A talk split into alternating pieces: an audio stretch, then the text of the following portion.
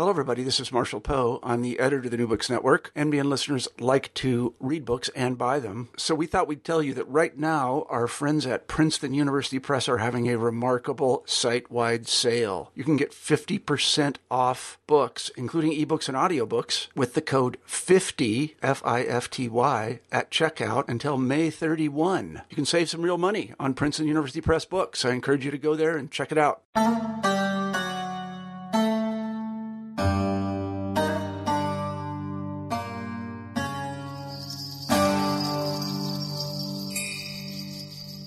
And welcome to a new episode of New Books in Islamic Studies. I'm your host, Sher Ali Tareen.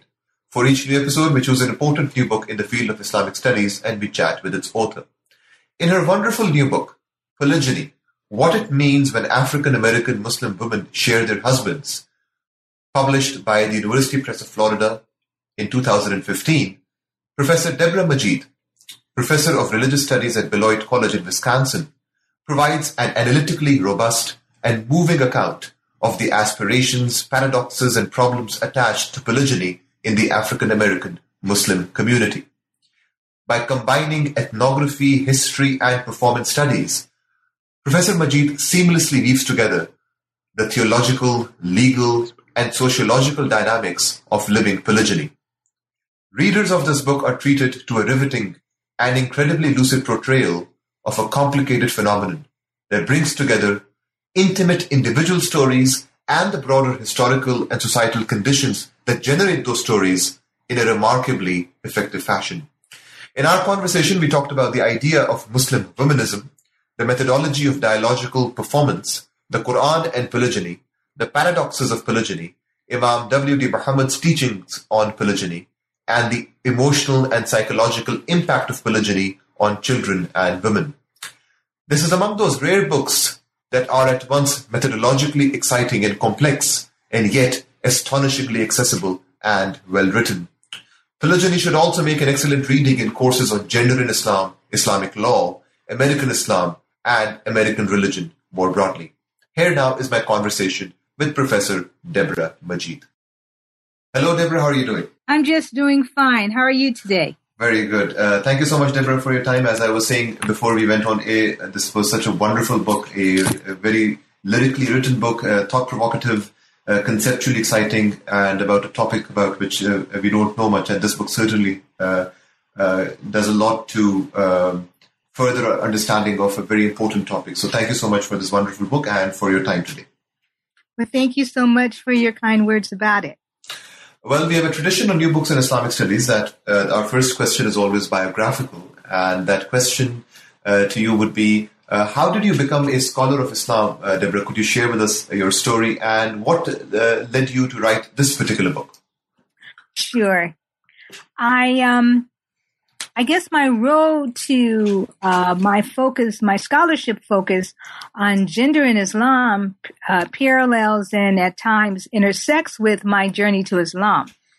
I was completing my dissertation at Northwestern University and my focus was looking at early formulations of Islam among African Americans in the uh, 20th century. And at the time, I was a Christian, an ordained minister. I was practicing and preaching in a local church, but I hadn't met any Muslims. And Muslims were the subjects of my dissertation. And by being in Chicago, which is one of the reasons why I chose a program that would connect the seminary, Garrett Evangelical Theological Seminary, and a research institution, Northwestern, as part of my research agenda it was because Chicago had a high percentage, a high population of Muslims. So the first Muslim I met was Imam W.D. Muhammad, may Allah give him rest in peace. And he permitted me to do research among his association. And in the process, I discovered that I very, felt very comfortable in what otherwise may be called a Muslim space. And um, eventually, I encountered an ethical decision in that I needed to decide.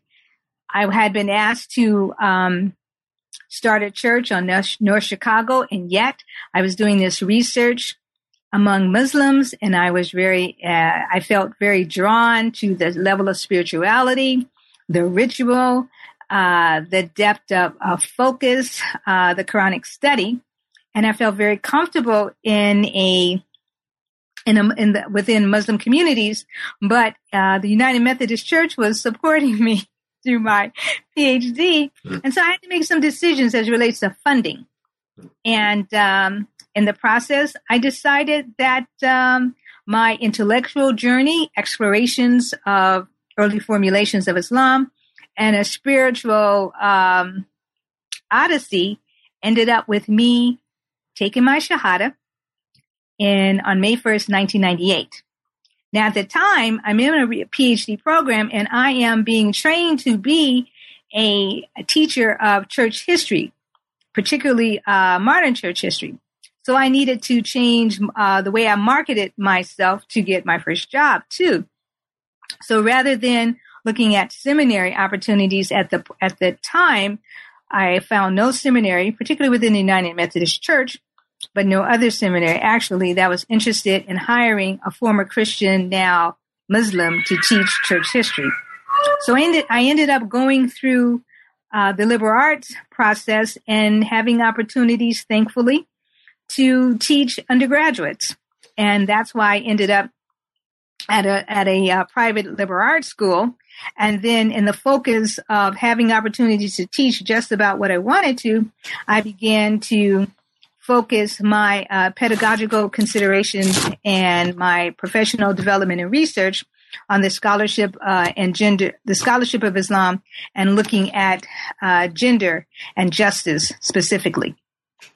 So there are multiple things uh, happening in this book. Uh, let's begin with a broader question, which is: Could you describe uh, the central questions and the context and the themes and actors that you explored in this project? what are you trying to achieve in this book? Could you speak to that uh, broadly, uh, and then we will go into the specifics?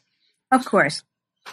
One of my primary objectives is that we begin that this research begins to expand and increase conversations among African American Muslims specifically, but also among American Muslims uh, particularly, and then globally, Muslims across the world, as we begin to think about the subject of marriage in the 21st century.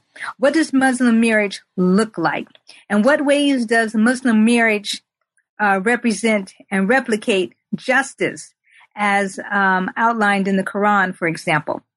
So my one that that's a major issue. I would like us to have more conversations about um, how we might situate ourselves in the United States, a secular institution, yet uh, where marriage is, for m- many of us, taught to be half of our religion, and one in which we are, are the family is the central focus of our community. So there's a tie with family like life and spirituality, but also with realization that uh, marriages are difficult, and um, regardless of form, and few Mosque communities provide resources for the maintenance, the cultivation uh, of healthy marriage, healthy marriages within our community, a healthy, strong, structural family life.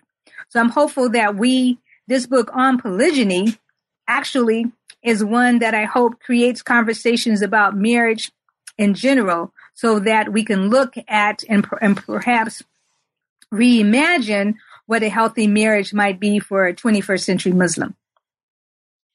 Now, one of the categories uh, that uh, is uh, central to your project and that you explore uh, in really fascinating ways is what you call uh, Muslim womanism. Uh, could you explain this idea of Muslim womanism and why is this concept important to the goals of this book? Sure. Well, I was introduced to the concept of womanism particularly as it re- relates to African American Christian women, excuse me, attempting to provide a, a connection between their spiritual experience and their their understanding of God to their everyday realities of being black women in America. And I had been a member of several sessions of the American uh, American uh, Academy of Religion section on uh, womanist approaches. So I was introduced to And as I said, I'm a former Christian, but introduced to Katie Cannon, Dolores Williams, Jacquelyn Grant, Emilie Townes, Cheryl Kirk Duggan, and others, first generation uh, womanists, who were showing me the ways in which a womanist theological framework and a womanist ethic of care was central to the survival of um, African American women. And so I, I wanted to have an approach that was very similar and that one I could parallel to the experiences of um, Muslim women.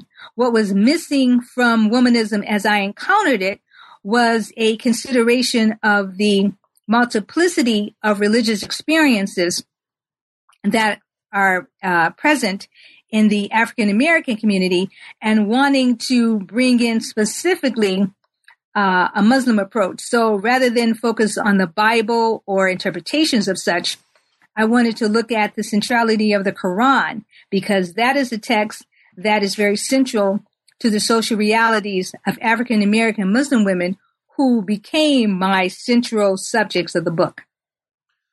One of the uh, methods that you employ in this book, and this in this book is so conceptually and methodologically exciting uh, in, in many ways. And one of the methods that you employ is what you call dialogical performance, which I found really interesting in one of the earlier chapters of your book. Uh, could you explain to us what is this concept of uh, dialogical performance, uh, how you employ it in your book, and what are the kinds of results that this exercise yields for you uh, in this project? Well, I wanted to include what I call a staged uh, performance in that I could provide the reader with fuller portraits of my uh, subjects and their experiences with living polygyny. So, with the assistance of a number of colleagues who are in anthropology and sociology, I was able to take the womanist uh, lens and use it to frame a situation where we may take, pretend, or imagine, I should say, if all of my subjects met and had a conversation.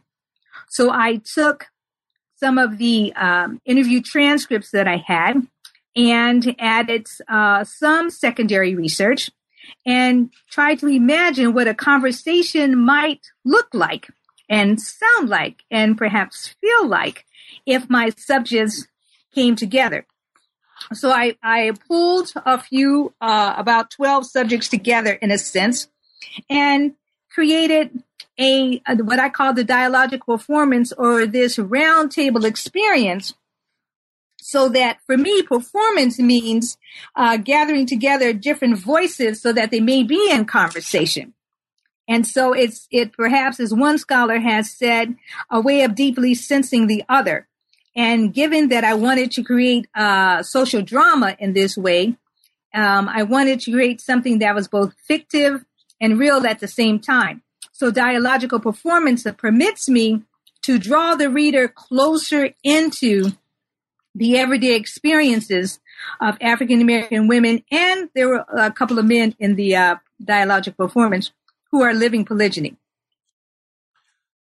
So, uh, another aspect of your book, which is particularly rich, is the way that you discuss how African American Muslims mobilize the Quran and other sources of tradition to authorize polygyny, and how this exercise relates to, uh, or the strategies of interpretation relates to their own authority and agency uh, in terms of reading the tradition. So, could you explain to us some of the ways this happens, how the Quran and other sources are, are mobilized, and how this exercise connects to uh, the categories of authority and agency that you also talk about quite brilliantly in your book?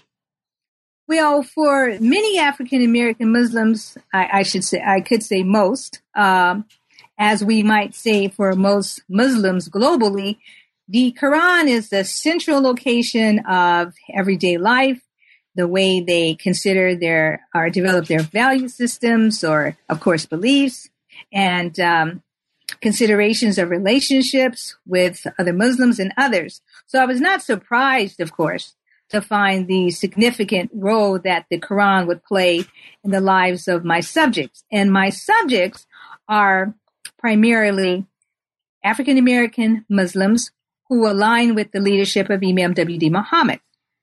So what I discovered though that while living polygyny can be a positive and is a positive experience for a number of people, where there are areas of what we might call abuse or misrepresentation, it has a lot to do with the ways in which Al-Nisa 3 in particularly is erroneously interpreted.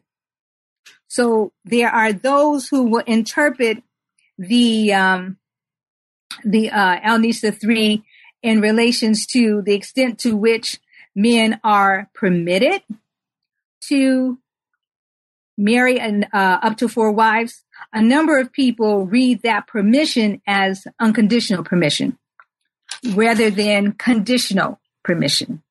And so they will look at this as a right rather than seeing the significance of the responsibility and the qualification. So if we tie Al-Nisa 3 with Al-Nisa 129, for example, two major uh, and related passages that speak to the significance of justice.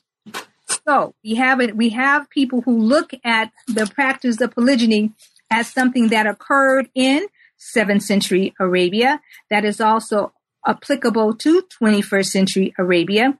But the problem becomes number one, with those who see this as permission, regardless of the presence of qualification. So there are, there are men who would take second wives who are not economically, um, finan- uh, economically, physically, or spiritually, or emotionally prepared. And you also have uh, individuals who see and who see polygyny as a right to the extent that they would tell their current wife or teach other members of their community that a man has a right and for a woman to a woman married to a man who wants to take a second wife for her to disagree or attempt divorce that action is therefore un-islamic because her husband is only saying yes to what Allah has said yes. In other words, she does he she is in no position to tell her husband that he can say no to something that Allah has said yes to. So the problem becomes in the ways that people are fr- fr- uh, framing their interpretive outlook of their of that particular passage. But we also have individuals on a more positive end who look at the practice of polygyny in 7th century Arabia and consider, well, now, now let's see. The, the, the, the revelation of polygyny emerged following a major batter, battle, the Battle of Uhud, right? And so at the time, polygyny uh, came as a revelation to, to um, or I should say, Al-Nisa 3 came as a revelation to regulate, not institute, but to regulate a practice already in practice in Arabia and other parts of the world. So those who were, were instructed after this ma- major battle to take responsibility for the orphans and widows in their care, for example, a New York imam told me that for African Americans, African American Muslims in particular, all African Americans are orphans, giving the racial uh, and uh, legacy that we've experienced in the United States. So for him, when an African American Muslim man wants to take on the responsibility of another uh, of a single woman or widow um, who ha- who may or may not have cho- children, then he is taking on the responsibility of an orphan in that regard. So you have those considerations as well. But when I begin to talk about the three ways in which polygyny is practiced, as my research suggests, um, polygyny of liberation, polygyny of coercion, and polygyny of choice, you also get to the point where you see there are individuals, women namely, who are interested in seeing that African American Muslim women who choose or desire marriage and are in position where and situated where they have fewer um, potential mates, that these women will see polygyny as not only an outlet for women, but also a, a way that they can help adhere to the responsibility, the communal responsibility that uh, women and men would take care of their own. one of the uh, themes that you explore uh, in this book and you talk about very poignantly is what you call the paradoxes of polygyny. And you connect this idea of the paradoxes of polygyny uh, with the history of the Nation of Islam uh, and so on. So, um, uh, what do you mean by this category? Could you explain a bit how this is used in your in your book, The Paradoxes of Polygyny, and how might it be uh, connected to the history of uh, the Nation of Islam?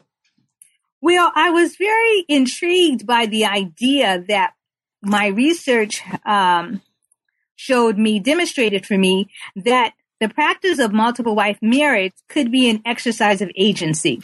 In fact, it could be an exercise of liberation that just astounded me. I had no idea that um, we might, I might discover something like that. I entered the, to this study quite frankly and honestly with the same similar stereotypes and misconceptions that m- many people have of multiple wife marriage. Particularly, I thought the women, any woman who would share her husband must be crazy, or she must be uneducated, or she must be downtrodden, or, you know, there must be something sociologically, financially, intellectually, there must be some problem here for her.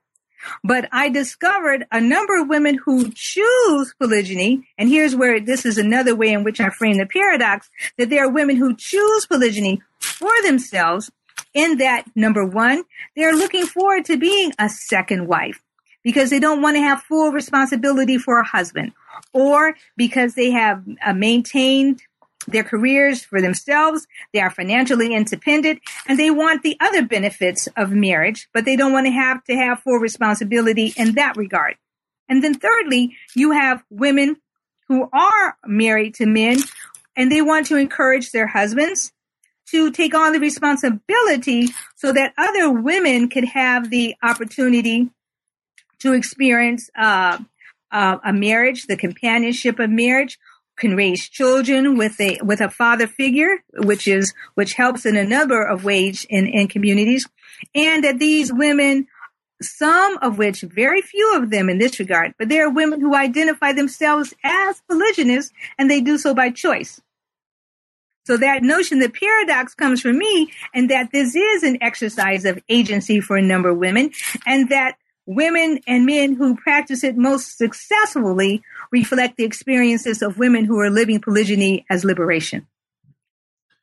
Now, one of the key uh, uh, figures whom uh, you discuss uh, quite prominently in your book is, of course, Imam W.D. Muhammad, and you talk about his teachings on polygyny. Uh, so, could you share with us what were uh, some of Imam W.D. Muhammad's teachings on polygyny, and how have or should those teachings inform uh, such practices uh, in in the community? Sure. Well, you also had asked me in a, in a um, the former question to address the uh, Nation of Islam. Sure, sure right. And, uh, I'm, I'm sorry that I, I did not do that. So let me try to attempt that as I'm uh, considering uh, Imam W.D. Muhammad. And that is, when I think of the Nation of Islam, I think of it in two ways. That anytime I use the term NOI or Nation of Islam, I have to consider history. So for me, am I talking about the um, original Nation of Islam?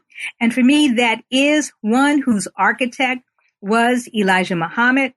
Elijah Muhammad died, excuse me, in 1975, and his successor and seventh son, W.D. Muhammad, guided the then Nation of Islam, given that splinter groups happened in that movement as in any other.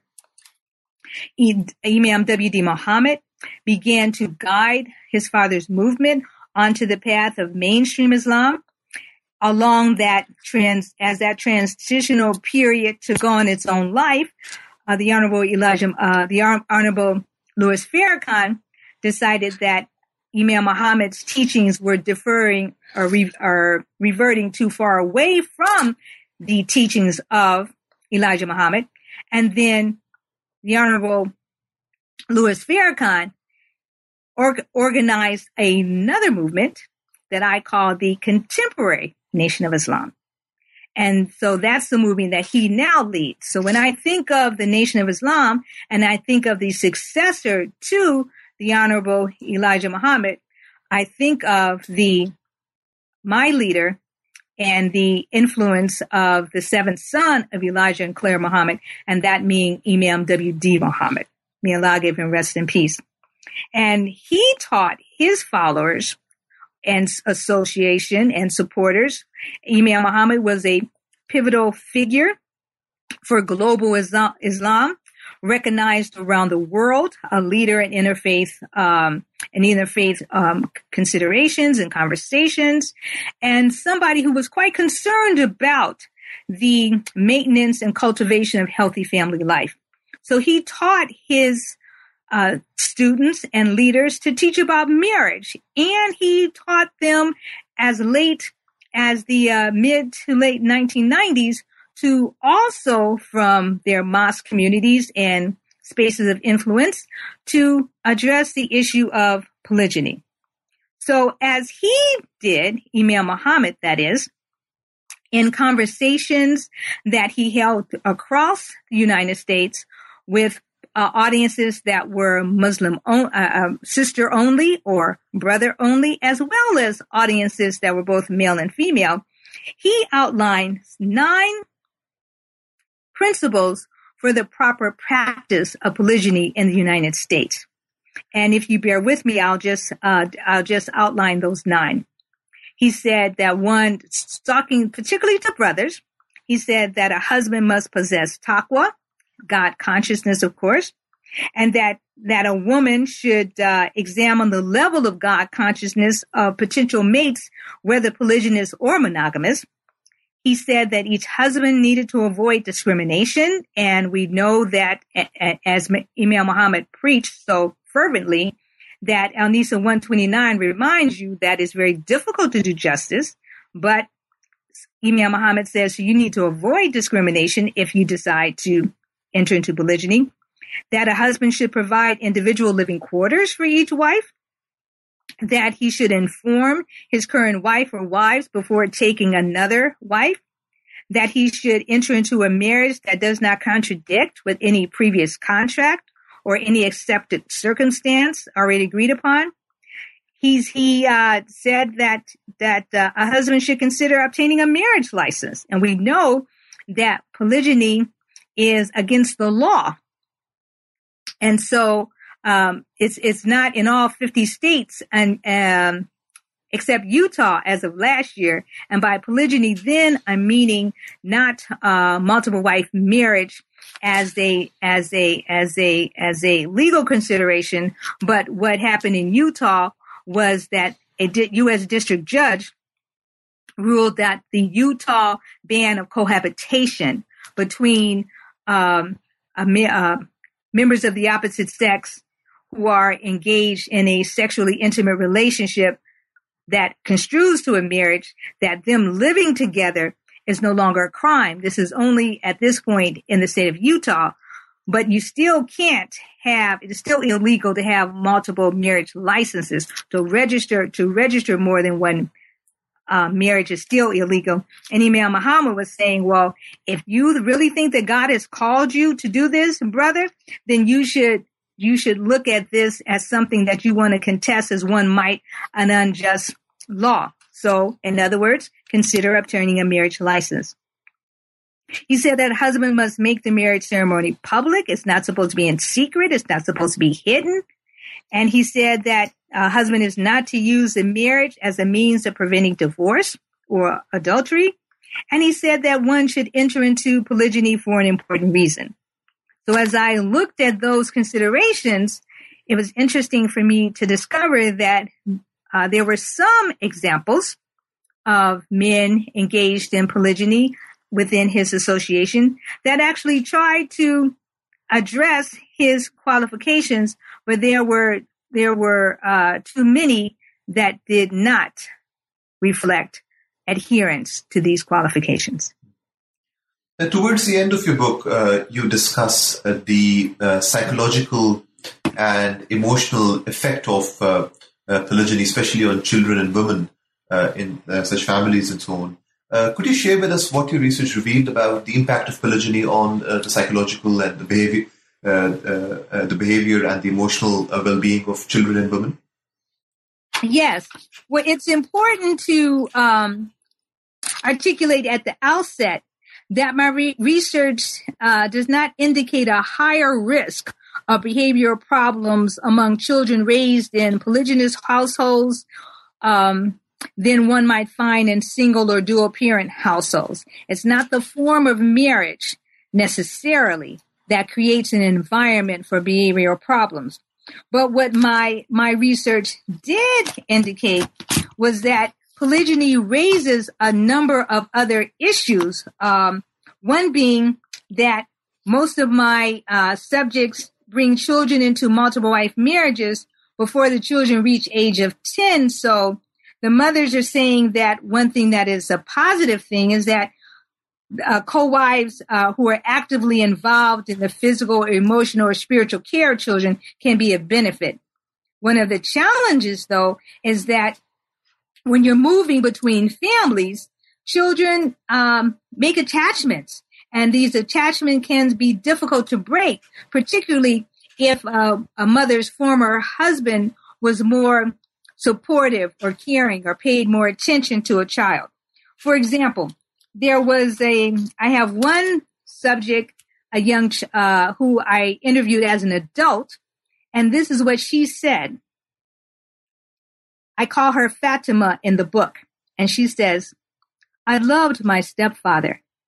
He cared for my brother and me as if we were his own kids.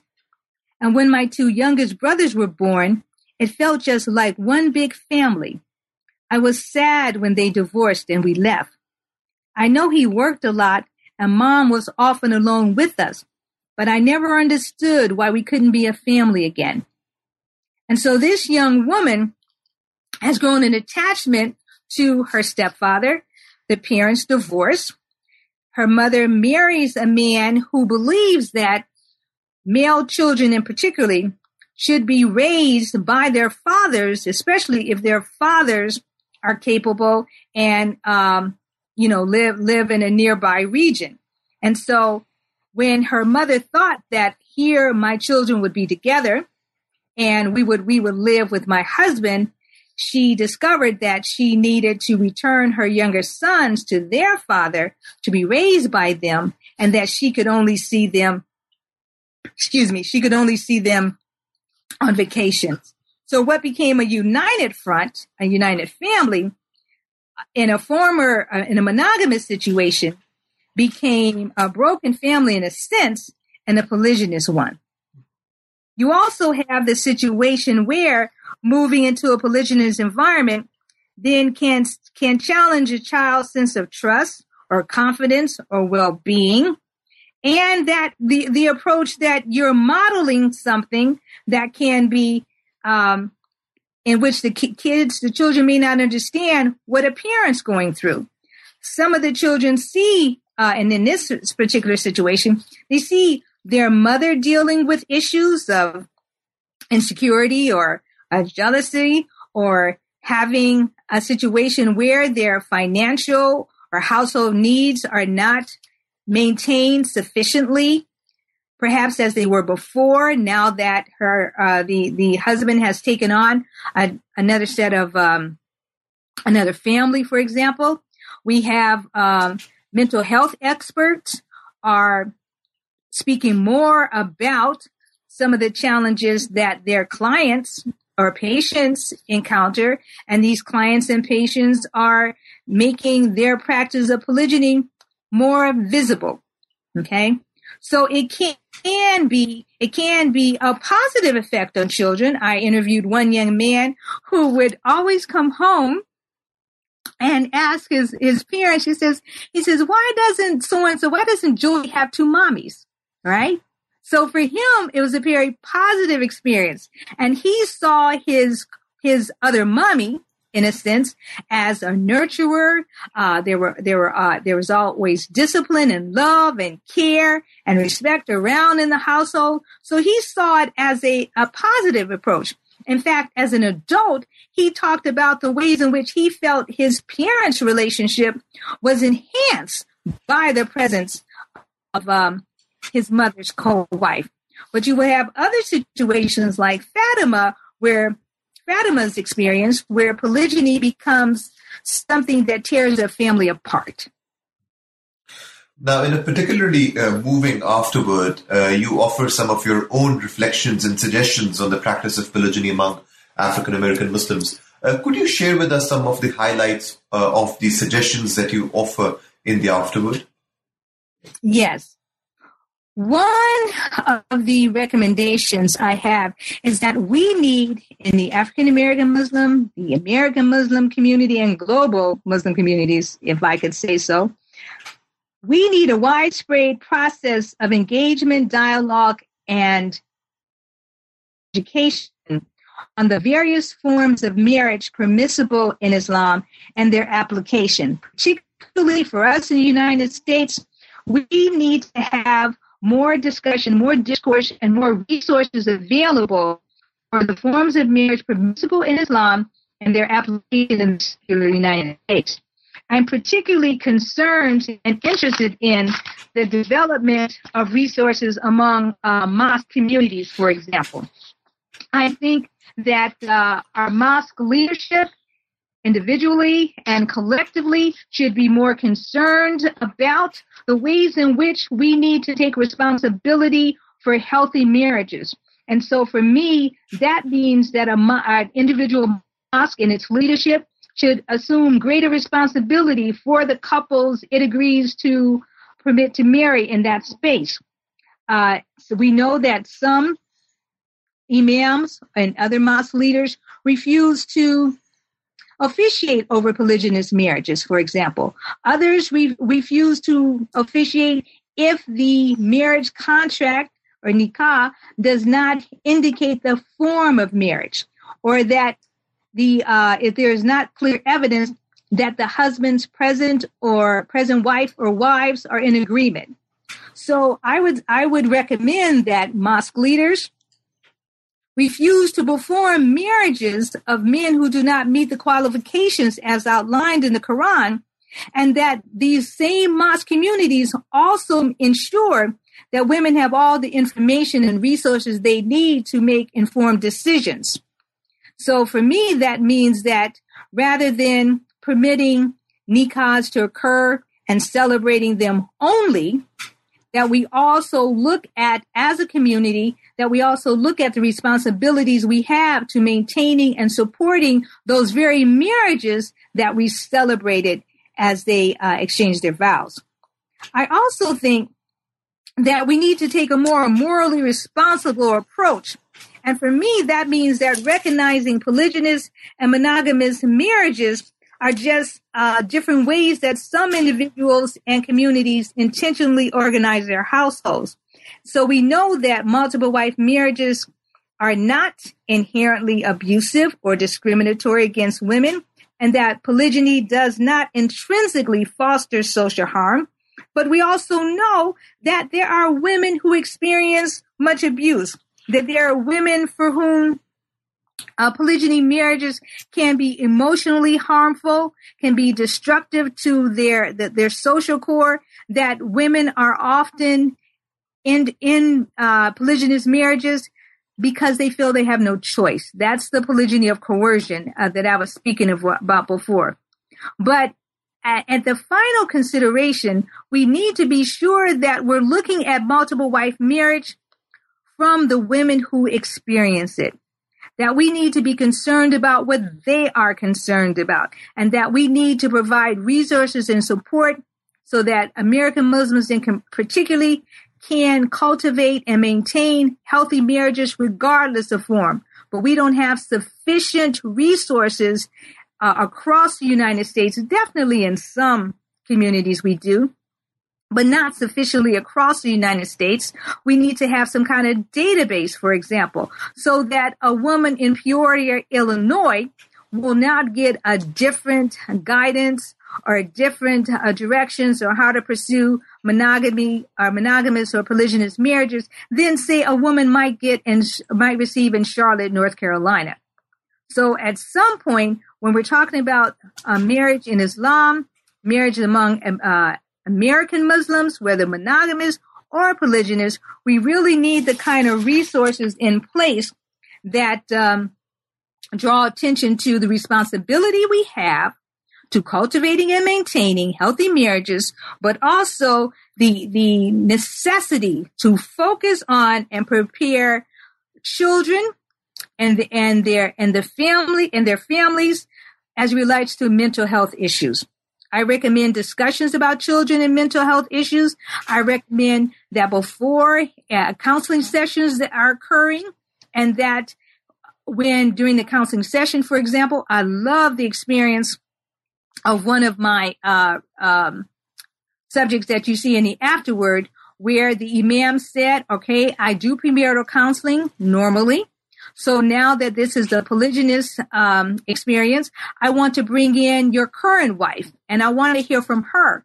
And I want to have conversations with the three of you to ensure that she's in agreement with this. She's aware of this.